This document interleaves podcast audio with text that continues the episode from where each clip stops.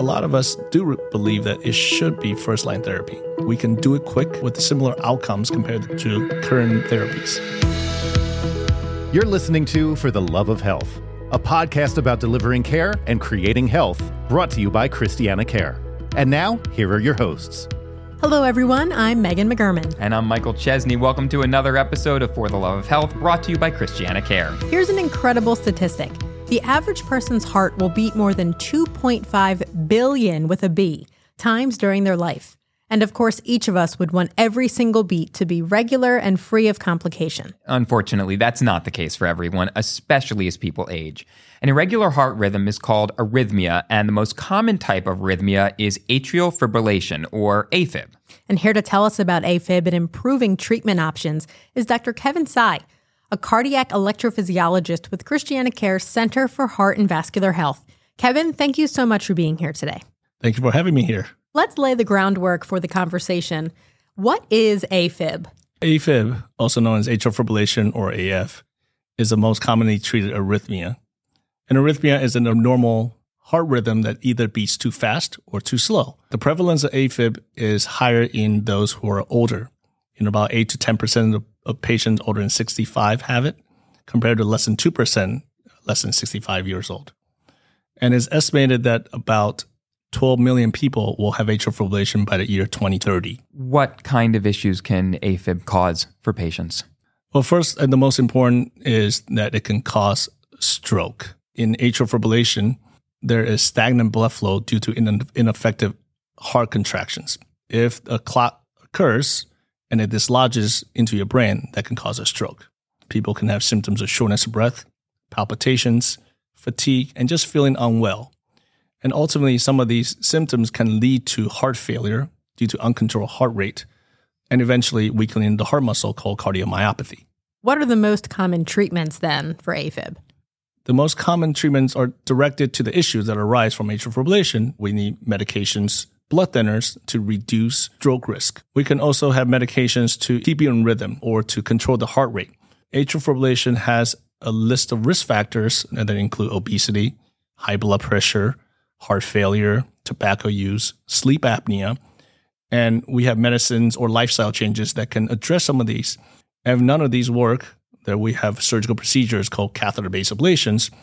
So what is that? What is catheter-based ablation? It is a surgical procedure in where we insert thin and flexible tubes with electrodes inside uh, through your vein or arteries to get to your heart, specifically the atrium. That's where the origination of atrial fibrillation is. And we use these thin catheters to create little scars within your heart so that we can block abnormal heart signals from reaching the heart. Dive a little bit more deeply into this for us. There's an electrical signal involved, and that's kind of what makes our hearts beat. Talk to us about how that works and then what catheter ablation does to that. So in a normal functioning heart, each heartbeat is controlled by the propagation of electrical signal from the atrium down to the ventricle or the bottom chamber. In atrial fibrillation, there are abnormal electrical signals that can directly enter the heart, thereby overtaking the normal electrical signals of the heart. Catheter ablation sort of seeks out these abnormal electrical signals, creating scars to prevent these electrical signals from entering the heart and disrupting the heart. So it's like having a strobe light into this room. The light is working, but if you have a strobe light that's causing issues, you will only focus on the strobe light. And catheter ablation sort of seeks to eliminate the strobe light. So medication is kind of put in a veil over these strobe lights, but it's still there. Catheter ablation potentially could eliminate or create a wall. So medical therapies and lifestyle changes, how much does that mask the strobe? How much of it is still there? We can never get rid of atrial fibrillation. So once you have AFib, there's always a chance of having to go, come back. So you know, even in the best medications, you can get forty to sixty percent success for freedom from atrial fibrillation. Compared to catheter-based ablation, that, you know, if you have paroxysmal atrial fibrillation or AFib that intermittently comes, it can get up to seventy to ninety percent in one year.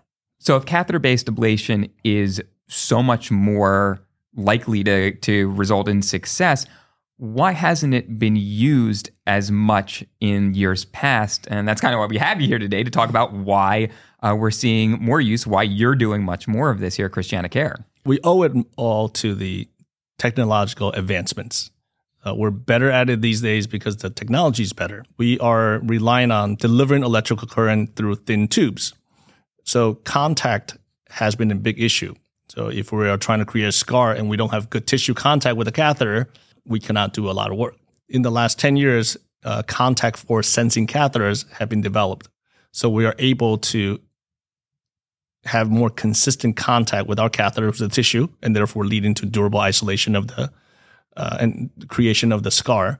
Uh, there have been single shot catheters uh, using the cryoballoon, where you're filling the balloon with uh, refrigerant, freezing and creating scar in these areas.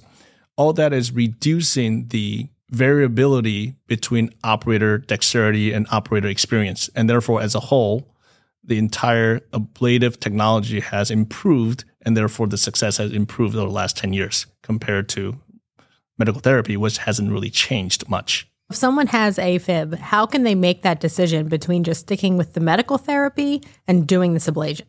In the last ten years, there'd be more studies using catheter ablation against antiarrhythmic therapy. And catheter ablation has won out almost every single time. But now guidelines tend to trail clinical studies. So at this current time, the guideline is still, in most patients with atrial fibrillation, the first line therapy is still medical therapy.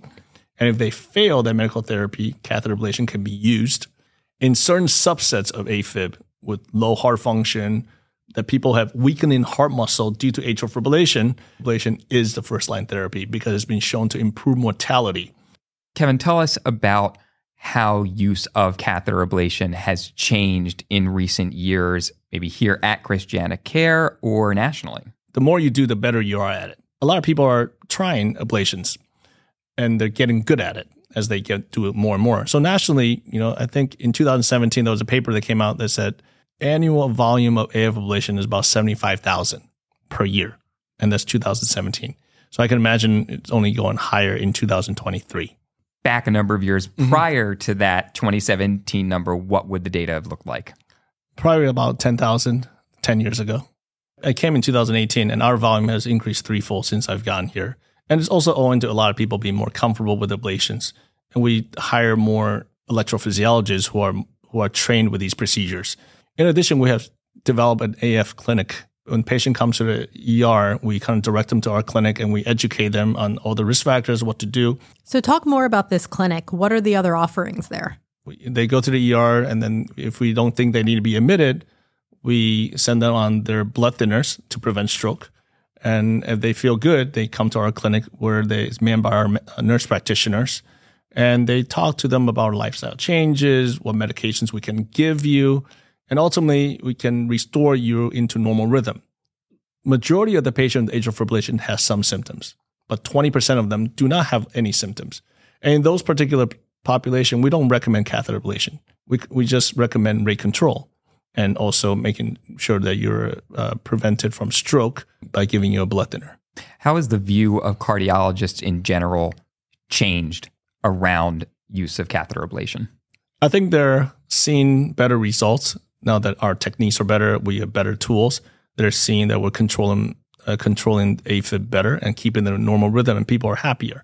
We can definitely see it in in, in a, Uh, cardiologists who are recently trained compared to their, when they're trained thirty years ago, because back in two thousand, early two thousands, they would just keep people in atrial fibrillation, and that was it. But I think we're kind of changing the tie in some of the older partners as well. So are there limitations to who can have a catheter ablation or what a catheter ablation can do for a patient? Well, it's not a magic wand that kind of erases atrial fibrillation. We want people to have good quality of life. For people with permanent atrial fibrillation, we have no idea how to control the AFib. We don't we don't offer them uh, ablations. People who are asymptomatic in atrial fibrillation but otherwise rate control, we don't offer it to them. It doesn't make their quality of life better. So those are the patients we kind of shy away from. So you mentioned the patients that wouldn't be good candidates for this procedure, but what about those middle of the road patients? They don't have sev- severe AFib, but you know they may be considering this or talking to you about it. What do those conversations look like? It all depends on a patient's risk profile. if there are, they don't want any risk, but they're okay with taking medications and is have the same quality of life, that is a good way to go. On the other hand, if the patient cannot tolerate any medications and their life is miserable, I think catheter ablation is definitely a good way to start.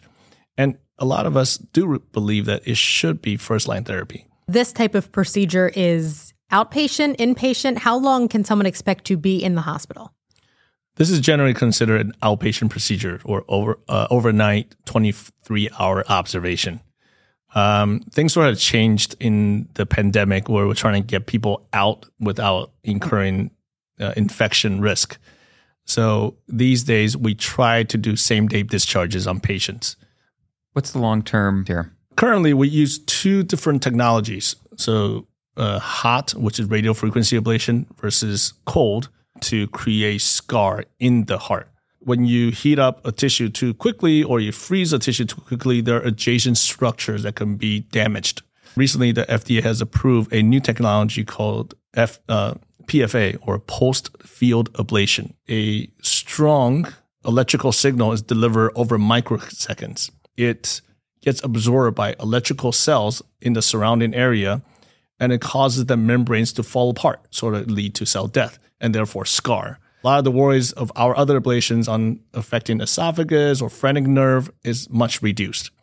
And we're able to achieve this in seconds. We can do this in four shots in less than ten seconds. So that's the future of A F treatment, is non-thermal energy. And it's, you know, soon to be on the market. Yeah, let's finish up there. The future of this treatment, it sounds like what we're heading towards is more and more exacting ability to really target what you're trying to get to and not hit anything else. That's correct. And fast and efficacious. Current times, the the the disadvantage of a catheter ablation is it takes a long time. It used to be taking people three to four hours. These days with contact force or cryoablation, we can do it in one and a half to two hours. Now, that is still long compared to uh, P F A, which we're hoping to be within an hour. And mainly due to the fact that our healthcare system is so good that people are living longer, and this is a elderly disease, we'll have more patients having atrial fibrillation that can benefit from these procedures in improving their quality of life and enhance the outcome. Kevin, thank you so much for your time today. My pleasure. It's been fun.